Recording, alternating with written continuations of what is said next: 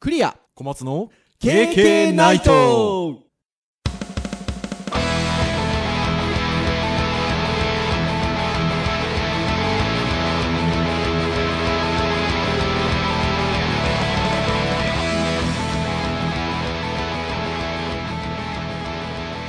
経験ないとはいということで102回目の配信となりますお届けをいたしますのはクリアとはい、小松です。どうぞよろしくお願いいたしますはい、よろしくお願いします。いやーこれ配信8月の31日ですかの予定です。そうですよね、まあ一応毎回木曜日に配信をしておりますので一回もかけること なくはい。そうです、ね。その予定通りいけば、8月31日に配信がされているということで、はい。最近でもあれですよね、あのうちの娘もそうなんですけど、夏休みその日までですか、お子さん。なんかね、小学ん。違うでし校ょなんかプールに行ったりとかね、してますよ、なんか。なんかね、うちはね、今日からもう始まってるんですよ。ああれ今日からっていうか、このこの収録をしている日から、要は31日を待たずして、えー、もうし新学期、新学期うん、新学期。あ新学期が始まるんですね。はい。あ、新学期と言いますか、あの、細かな話をするとですね、うちの娘今小学校2年生なんですけど、1年生の時もそうだったんですけど、あのね、前期後期みたいな感じなんですよ。はいはいはいはいはいはいはい。一回配信で言ったかななんかね、聞いた気がしますそね。う。だからね、ね、秋休みがちょこっと、あの、5日間ぐらいの秋休みが途中であるんですけど、あそこまでが、そうか。そこまでが、なんですかね、全学期と言いましょうか。あ、じゃあ通信簿まだ見てないです、ね。まだ、。そうそうそうそうそう。そそうなんで。す。だから、僕たちの時はね、31日で必死こいて宿題やってとかね、してましたけど、 そうですね、はい。そんな感じじゃないんですよ。この収録日の前日が夏休み最後の日だったので、その日にあの、宿題を大ごとこいてやってました、うちの娘。うーん。そうか。そうなんですよ。うん北海道なんかはね、冬休みが長いからっていうんで、8月、はいはいはいはいはいはいって聞いたことありますけど、そうか、2学期制で秋休みがあるから、そうかだと思うんですけどね。はい早めに始まるんですね。う。ーん。だからって言って、月曜日開始なのかと思ったらね、そうじゃなかないっていうね火な曜んか日不か思ら。議な、 そうそう、一応ね、火曜日スタートだったんですけどね。そうなんですよ。そんな感じなんですが、前回、クラウドファンディング、あはいはいはいはい出資をしましたね。KK 出資するってよ。はいはい。はい、 なんか聞いたこっとあてりいますうね。ところで言うと、えー、二人とも一品ずつ出資をした、出資をしたんですが、はい。私の方の出資をしたものが、えっと、この配信日の前日に、えー終わっております。ですので、えー一応9月に届くという予定になっておりますので、はい、うーん、いいですね。はい。もうじきすると届くんじゃないかなと思ってるんですが、はい。まあおさらいをしとくと、私が、えー出資をしたのはモバイルバッテリーということで、はいはいはいはいはい。はい。非常に楽しみでございます。あの、2万ミリアンペアでございますので、めっちゃ流れるやつですね。はい あのー最初に紹介した時はね、タイトル読みをしたので、ちゃんと2万ミリアンペアと言っていたんですが、そして、トークでは2万、1万、2万、1万って言ってたんで、まだ良かったんですけど、締めのとこあたりですかね。2万アンペアと言っておりましたね。めっすごいよ、死んじゃいますよ。もうすごいで すね。はい。ということなんですが、2万ミリアンペアの、えーモバイルバッテリーが届きます。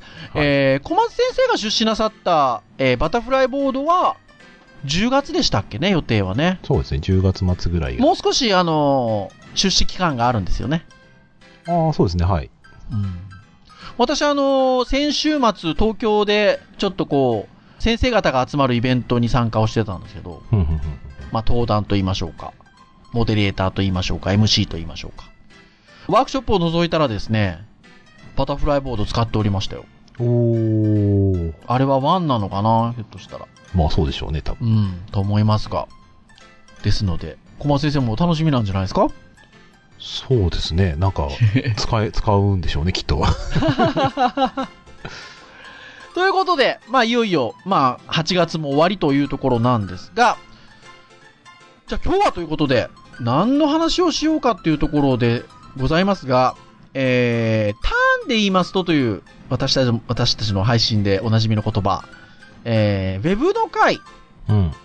なんですが、まあ、正直ね、じゃあなんかウェブのこの技術でとか、このサイトが特に熱いぜとか、この技術がとか、なんかあんまないんですよね。ね、まあ何回か前に言ったような感じの厚さは、そうなんですもらえるよものはないちですょうどね、前回のウェブのターンで、まあ、あの素晴らしい感動みたいなね、うん。ところで、まあ、私たちが、まあ、昔、こう、なんていうのね、えー熱中したウェブサイトを紹介し、ほとんどフラッシュサイトでしたけど、うん。あのー紹介していったんですが、なんでしょうね。まあ、よく考えると、私たち、その、ウェブのサイトの見方っていうのが意外と変わってきてるんじゃないかな、みたいなこともあって。はい。今日はそういうちょっとこう、ウェブサイトについて、もうなんて言うんでしょうね、半ば雑談と言いますか、井戸端会議的に、ゆるーく喋ろうかなというもうね形に落普段かち着きまして、ら普段から緩いですけどね、輪をかけて。普段からゆるいですけど、なんかよく言う、ね、今回はじゃあ何々っていうテーマでお話をしていきましょう。みたいな感じじゃなく、うん。なんかウェブサイトの見方についてとか、どうよみたいな。うん。ことをちょっと本当に緩く話していこうかなというふうに一応なりました。はい。はい。ですので、そんな感じで、ウェブな雑談の回といたしたいと思います。おなんかシリーズの予感がしますね。ねえ、あ、そうですね。確かにね。はい、というところなんですが、まあ、ウェブサイトって本当にたくさん今あってですね、僕たち私たちが見ているウェブサイトってどんな種類があるのかなって改めて思ってみると、なんだっけってこう上げたくなるわけなんです けど、ちょうど小松先生が面白いサイトを私にシェアをしてくださってまして、スペルデーターさんという、これは会社ですかねうん、まあ COJP ですからうね。ーんの、えっと、ブログ、記事をちょっと、あの、僕にシェアしてくださいまして、はい。えーウェブサイトの種類というその名もズバリのブログ記事を紹介してくださっていて、まあ、ウェブサイトと運営する人との関係、えー対結果に応じて5種類の中から選び特化するというような記事を紹介くださいました。はい。で、そこで見ると、Google のデジタルマーケティングのエヴァンジェリストさんは、すべてのウェブサイトは以下の5つの種類に分けることができるというふうに言っていると。うん。で、その5つが、えーまず e コマースサイト。はい。まあ、ショッピングサイトですね。使ってますね。はい。はい。そして、えーリードの獲得を目的としたサイト。まあ、リードっていうのは見込み客っていうふうに、まあ、訳されることが日本語だと多いかなという感じですね。そして、コンテンツを提供するサイト。なかなかコンテンツって一言で、私たちよく使いますけどね、うん。うんコンテンツっ。そうでて。ひょっとしたらでも一般の方にとってみてば、コンテンツを提供するサイト、コンテンツって何よって思うかもしれないですね。すねそうですね。まあちょっとかなり幅が広い気はしますけど、わかりやすいので言ったら、まあネットフリックスとかいう映像配信とか、ああいのそうはですコンテンツね。提供してますようね。ん。あの、ちょうどこのサイトにコンテンツを提供するサイト、コンテンツとはっていうのをちょっとこう引用で紹介してくださってるんですけど、映画、音楽、演劇、文芸、写真、漫画、アニメーション、コンピューターゲーム、その他文字、図形、色彩、音声、動作、もしくは映像、もしくはこれらを組み合わせたもの。コンテンツだそうでございます。うん、 広いですね。広いですね。 まあ、こういったものを扱っている、提供しているサイトということでしょうね。うん、はい。そして、え4つ目が、情報サイトやサポートサイトということで。まあ、ポータルサイトみたいなものもこれに含まれるでしょうかね。うん、そうですね。まあ、ありますね、確かにね。そして、5つ目として、ブランド認知度の向上を目的としたサイト。確かにこれ多いうん。ですね。最近あの、高級ペライチといって縦に長いサイト、よく目にすることが多いですが、そうですね。ああいったはサイトは本当にあの何かのサービスとか、何かの商品特化する形で、まあ、まさにブランド認知度の向上を目的としているものが多いかなというふうに思いますね。そうですね。もう、僕ら最初になんか習ったんだと、ユーザーはスクロールを嫌うからクリックさせろみたいな話とかもね、昔したことありますけど、最近はなんか、学生に教えるんでもやっぱりこうスクロールペライチは結構まあなんか合理的な感じしまいすよや、しますね。まあ、あの、よく僕も授業で言ってるところで言うと、まあ、今までのウェブサイトの決まった形というのは、クリッククリックをして、中に中に入っていく階層構造的なページが、まあ、一般的でしたが、まあ、今ももちろん多いですけどね。ですけど、まあ、ペライチのやつはね、正直、サイト内で迷わないですからね。うんまあ、必ずそのページの中に情報があるので、ず、うんまあ、それで言うと、あの特定のサービスだったり、特定の商品であったり、まあ、そういった、例えばもっと言うとアーティストさんとか、うんそういったこうブランドイメージをあの訴求したいウェブサイトに関して言うと、まあ、非常に理にかなってるかなと。うんまたあのスクロールをさせるこうなんでしょうねスクロール表現の面白さみたいなのも結構ねああ細そうかですくね追縦求長はね追求れされてますからね、て、はいうんあの小松先生おっしゃった通り昔は本当スクロールはみたいなことは言ってましたけどそんなにねうんうんなくなったよかかもしれないですねまあまあスマートフォンの影響もちょっとあるかもしれないですねそれ、ち本当にに今ちょうど言おうと思ったんですけど、ちらっとこの間なんかの記事で見ました。特に若い世代は、スマホでウェブサイト見ることが増えているので、あの、スクロールという行為自体に、嫌悪感が少なくなってきているっていう。うんうん。やっぱりか、そうやって変わっていくんですね、見方ってね。そうですね、うんまあまあまあデジタルマーケティングの方が5つ分けるとこうなっちゃうんですねうん、そうですね。我々これ見てますかねっていう ところはどうですかね。まあ、ものによってはもちろん見てますけど、まあ割と、僕の、僕のし感じで言うと、個人的に見るのは、3番目のコンテンツを提供するサイトおー何見てるんですか変な話、YouTube とか、ああ、そうですね。それもそうです。そうですよね。だったりとか、まあ YouTube 多いかな、最近。うん。はい。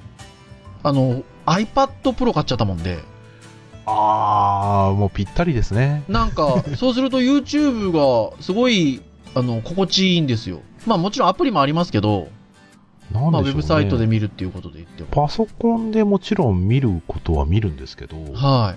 ぱ iPad ってなんかね、こうインターフェースがよりなんか敷居が低い感じしますうね。ーん、そうなんですよね。画面も見やすいし、直はい接的だし。なので、個人で見るっていうことで言うと、コンテンツを提供するサイト。じゃあ、うんえっと、教育的観点で、よく見たりとか、紹介するサイトはっていうと、最近、ここ1年、2年は、ブランド認知度の向上を目的としたサイト。まあ、つまり縦、うん縦長のはいはいはいはい。ページを紹介するケースが多いです。うん。まあ、だから多いので、えっと、まあ、要は、その、教育的目的として、そういうサイトをよく見るケースが高い。うん、まあまあ、そうですね。ブランド、うんやっぱり認知度向上のサイトだとね、こう、魅力あるサイトを作ろうっていうのはね、枯れることないそう挑ですね。。戦が続いてますすからね。うーん。というとこですかね。まあ、その、ショッピング、オンラインショッピングしたりとか、うん。うん。ポータルサイト見たりとか、もちろんしますけど、まあ、その2つが割とこう、多いですかね。まあね、僕だと何に使ってんだろうなっていうところで言うと、やっぱりはい SNS とか、そのね、はい Google マップとか、うん。まあ、メールとかを見たりするそれはまあサービスだから、情報サイト、サポートサイトに入んのかな。どうなんでしょうね。うん。小松先生あれじゃないですか、うんそれこそなんか技術系のブログとかよく見たりするんじゃないいますね。見ない日ほぼないですよ ですかね。あー仕事の日は特に。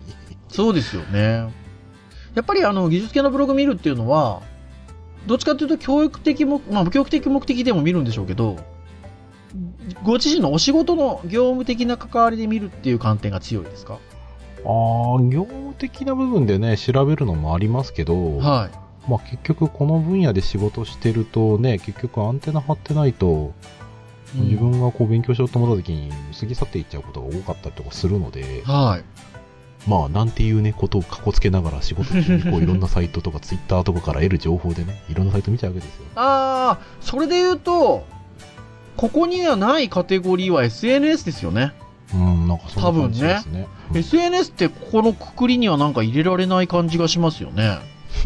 迅速な情報提供って言われると、まあ当たってる気はするものの、まあ包括、まあ一部一部分ですからうね。ーん。ああ、それで言うと SNS、Facebook Facebook、Twitter、いますね。ここ数年ではね、僕の中でやっぱりネット、ウェブサイトを見る上で、やっぱり SNS の量はね、うん、しなんか比率増えましたね。そうですね。うんいや、おっしゃる通りですね。そうだから2004、5年だったら、まあ、ミクシーとかやってましたけど、はそれでもそんな多くなかった気がすい。うる。ん、そうですね。まあ2010年代に入ってから、ツイッター、フェイスブックちょこちょこやり始めて、ここ数年で一気になんか、活用って言ったら変ですけど、なんか使い方にこう、なんか一定慣れたというか、そうですね。普通に使っちゃってますね。もうなんかインフラっぽいもんな。ね、メールの代わりであり、みたいなとこありますよね。そうですね。昔でいうところの掲示板の代わりであり、チャットの代わりであり、 なんかいろんなものを内包してるもののように思いますね、以前。まあ、そうですね、ここでも数年で感じるのは、なんか、自己実現じゃないですけど、なんか、はい自分で仕事を楽しくするとか、もしくは、自分のやってることを知ってもらうことが次の仕事につながるなっていうのはやっぱ目の当たりにしてるので、はまあまあそういうことをね、あの、まあ、クレイ先生もそうだと思うんですけど、やい。っぱはい。りやられてる方とかを見てると、うんなるほどな、発信して知ってもらって、そこからどんどんつながったことで、また新しい仕事だったりとかね、その価値観とかに気づけたりとか、まあはい。知ってもらうことがこう、なんだろう、楽しいし、コミュニケーションだし、仕事だし、みたいなところに繋がってんだなっていうのは感じますよね。そうですね。だからまあちょっとね、商売する人の観点だったりによっても違うんでしょうけど、ね。そうですね。あとね、マップとかね、見たりしますよね。うん。あれ、マップはでもコンテンツなんですかねなんかちょっとまたニュアンス違う気がします独ね。立してる感じしますよ。なんかそうで。すね。その中でも。本当いろんな、まあ、サイトの種類っていうのも、そういう意味で言うと細分化されたのかな、昔に比べるとどうなんだろう。あったりとか、ううん、しますけれども。あの、それで言うと、まあ、サイトを見れば、あの、またこのサイト見たいなとか利用したいなみたいなところで言うと、まあ、ブラウザーの機能にもお気に入りってあったりとか、うん。まあ、ブックマークですよね、要は。はいはいはいはい。まあ、あとは、どちらかというと、あの、どちらかというとじゃないですね。ウェブのサービスを使った、ね、ブックマみたいなのあるじゃないですか。作ってます最近。ブックマーク。うん僕ね、Chrome のその、ブックマークを使ってはいるんですけど、なんかね、昔みたいに、こう、あ、なんかこう、いいサイトだなとか、はそれい。を見てなんかまた、後でもしかすると、その、技術的な参考になるかもしれないみたいな目線で、はい。ブックマークを集めることをほぼほぼしなくなってしまって、うん最近はどっちかっていうとね、あの、その Google の Chrome のはいブッ。クマークをほぼほぼファビコンのアイコンだらけにしてしまっていて、ほう。で半分はフォルダ分けしてるんですけど、半分はね、もう基本的にもうよく使うアイコン、はいはいは最い近はもうファビコンがついてるので、文字なくして、うん。ひたすらアイコンだけにしてる感じ。なるほうどんですね。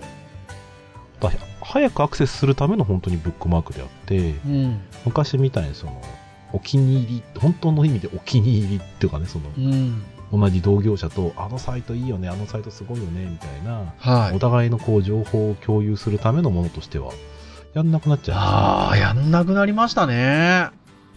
ほんとそうですね。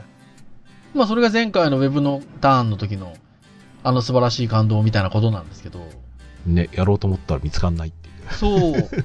じゃあ、今今じゃあ、そういうサイトってあるって言われると、ないですよね。うんブックマークもなん、か、その、ブラウザーについ、に機能としてついてるブックマークみたいなところに、溜まっていってることっていうのが、もうほぼ僕この数年多分なくてですね。うん。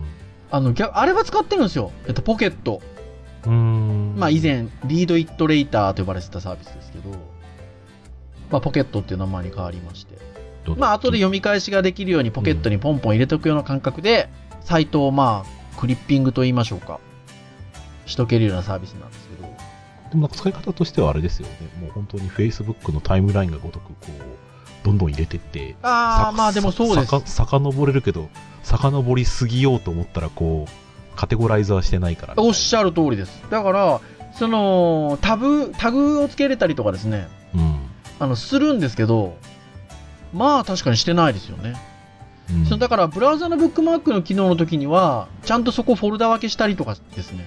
うん目的に応じてなんか名前つけて、そこから引っ張ってみたいなことをしてたんですけど、うんまあそれは本当にしなくなりましたね。うんまあ、ピンタレストとかね、ちょっと使ってる時なんかだと、あらかじめもうカテゴリー分けして、はい。そのサイト見ながら、ピンタレストのボタンポチッと押して、はい。このフォルダーに入れるっていう風にするだけで、ネット上に作れたので、はいはいはいはい。ああ、便利だなと思って使ってましたけど、はい。結局、そのストックして使う場面とか、はい。まあ、そもそもストックするもの、はい。それをシェアする人はいないというかね。うん。まあ、いないというか、もうそれをすることをしなくなったというか、うん。それゆえ、なんかブックマークもしなくなったって感じがしまなす。んかあれですかね。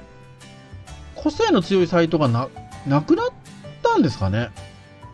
ねえ、なんか、目的がちょっとこう、変わったのか、うまあ、ん。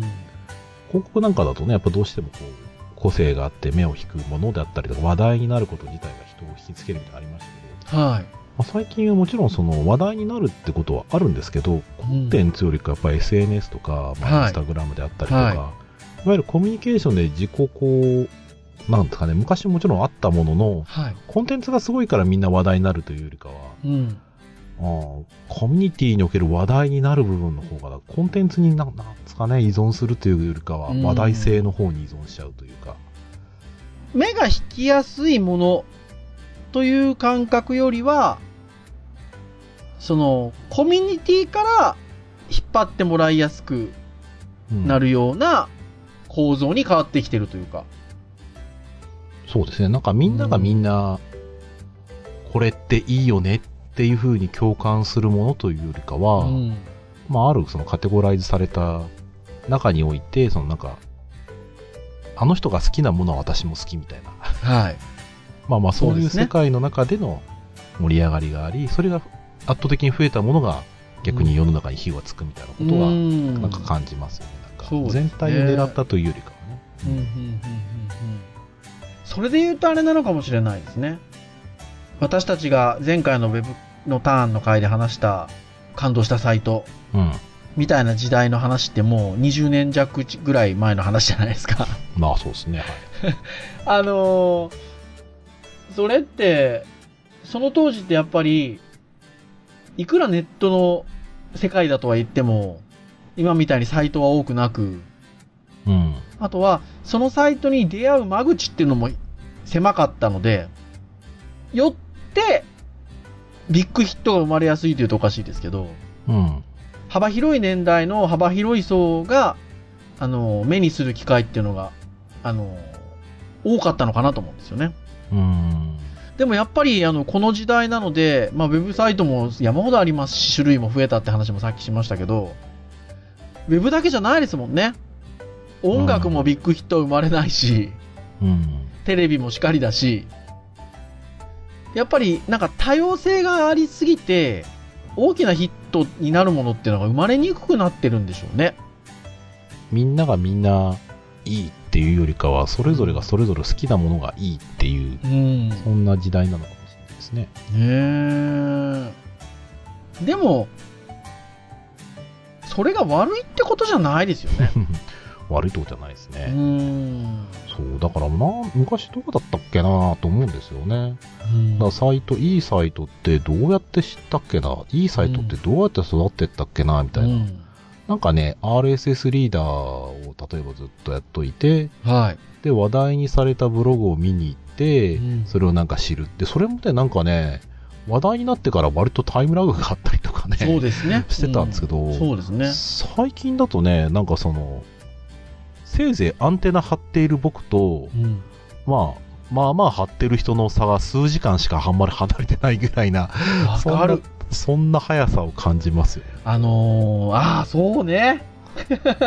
ああ、あのー、まあ、広い意味でのコンテンツって言い方しますけど、コンテンツの消費が早くなってますよね。うん、まああのそうですね。なんていう、か、例えば、その、さっき、その、一つのサイトが、あの、伝播していくのに、時間が多少タイムラグがあったって話も今、今されましたけど、小松先生が。はい。例えばですよ、あの、Facebook なんかを見てると、まあ僕はもう Facebook 中毒な ので、見てると、まあいろんなサイトとかをシェアしてくださったりしてるじゃないですか、いろんな人が。はい、してますね。はい。まあそこで本当いろんなものを気づけるし、すごくありがたいんですけど、まあ逆に、ちょっと前に自分は知ってたと。うん。で、それが、3日後ぐらいに、別の人が、そのサイトを紹介してたと。うん。まあ、3日ぐらいのタイムラグなんちゃ、まあ、昔だったら全然あるわけじゃないですか。まあまあ、全然ありますよね。あるんですけど、なんか今、心のどこかで、もうこれ3日前に知ってたよ、みたいな。ああ、遅いなわかりますそううのわかりますよ、そういうの。そう、なんていうのそういう意味でのコンテンツの消費の速さっていうんですかああ、なるほどね。うん。そういう感覚があるな、と思っ今思って聞いてたんです。うん。いや、それで言うと、そんな感じでこう、ね、消費してると、やっぱりなんか、残りにくいなって。ああ、なるほどね。うん確かにそういうのあるかもしれないですね。ねえ。ピコ太郎さんがね、はい PPAP とかをね、はい YouTube で流して世界的なヒットを出して、はい。であれすごいなっていやーしかもこう、再生数もすごいし、いろんなメディアに出て注目されてね、紅白に出たりとかもして、うん。で、今やるとちょっと恥ずかしい感じ。うちの子がね、そうですよねまだやったりするんですけど、 うちのね、妻がやっぱちょっと恥ずかしがるんですよ。で、そう考えたら確かに消費早いな。早いですよねあんだけ売れたもんでも、もう古くなっちゃうんだな。まあまあ、うんただまあ、コンテンツの質もあるかもしれないんですけど、 そうですね。そう、そうするとなんか、長く心に留まるというかね、うんそういう感じじゃないかもしれないですうね。ん。いや、そういうふうに思いました。そう、だから比較する対象がすでにもう熱してしまっていて、はね、本来の質で、質というかね、盛り上がったもので言えば、い。うん。多分、それぞれのコンテンツのポテンシャルってあると思うんですけど、はい。でも消費されちゃってるから、はい。で、ポテンシャル低いものでも、新しければそれを抜いてしまうような、あそうそうそうそうそうそうそうそうそうって不思議じゃないですよね。そうですよね。それがいや激しいことで、より前のやつが印象薄らいちゃうと、そううん。いいコンテンツが長くとどまり続けられない。ないのかな感じかもねそういや本当にそれを思いました今なんか配信で喋りながらねえ、うーんこんな話、研修会議してなかったけど、 してなかったですよね発見が。そうそういう時代だと思うとちょっと寂しい感じもするけどでもそれも時代の流れだからそういうものなのかっていう感じもありますしうん。なんか難しいですねそうですね。変わらないものは多分あるとは思うんですけど、うんうん、少なくとも今感じているそのウェブサイトに期待するものだったり、僕らがね、あの、うんコンテンツは消費という言い方はわかんないですけど、はあの、なんか得てきた、こう、スピードというか、そういうのはい多分確実に違うなっていうのはうん思いますね、やっぱね。いなんかそこを考えると変な話あの業界全体を通して作り込む熱量っていうのは薄れてきてるんですかねうん、なんか違うところにシフトしてる感じがありますよね。だから、うん。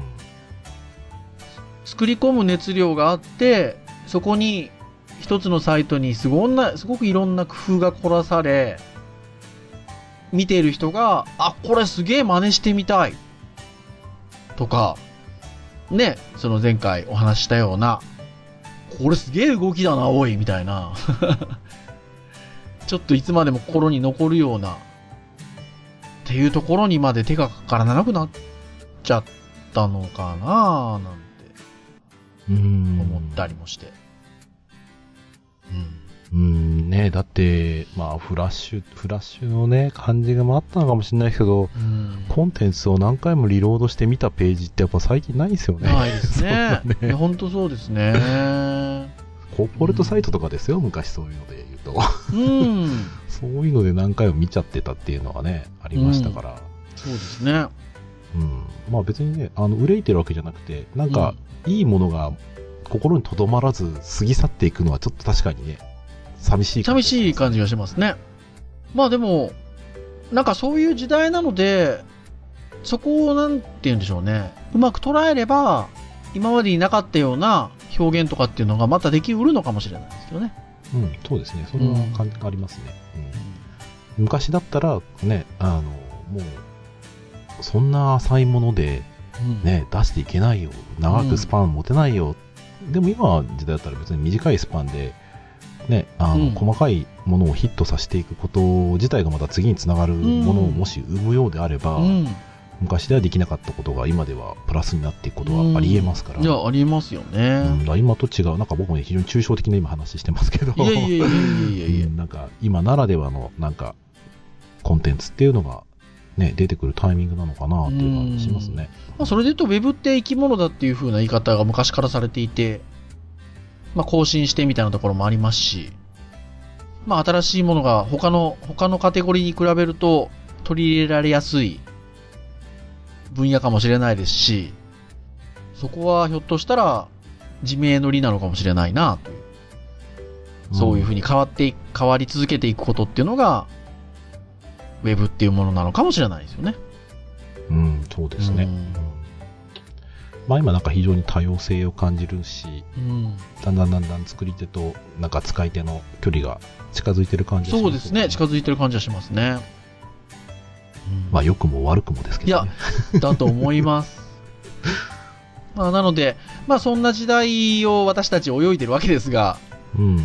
まあでもね、そういった中で今後の配信で、ああ、でもこんなサイトあってさ、みたいな話とか、そうですね。うなんかね、そんな話もしていけるといいなとは思いますね。なので、まあぜひぜひ、まあ100回を超えて、ちょっとこう、ウェブサイトの雑談みたいな感じで今日ちょっとお送りしましたけど、なんかそういうちょっと、だからこそ今後にみたいな話、あの、なんか発想も、できるんじゃないですかね、私たちうん、そうですね。にとっては。うん。まあそんな感じで、今後お届けできればなと、思います。なんか。はい。はい、という非常に今日緩い感じでありましたが、いかがでしたでしょうか。はい。 KK ナイトなんですが、毎週木曜日に、えー配信をいたしております。えー公式サイトですと、プレイヤーがありますので、直接聞いていただくこともできます。そうやって聞いていただいている方も多いかもしれないです。まあ、ただ、えー iTunes ストアなどで購読登録をしていただくと、お使いの様々な端末に、えー自動的にダウンロードされますので、まあ、好きな時に好きなタイミングで聞いていただけたりするかなというところでございますので、まあ、皆さんの聞きやすい方法で聞いていただけると非常にありがたいなというふうに思っております。はい。はい。というところで、今日は以上といたしましょうかね。はい。お届けをいたしましたのはクリアと、はい。小松でした。それでは次回103回の配信でお会いいたしましょう。さようならさようならサマーキャンプ「想いは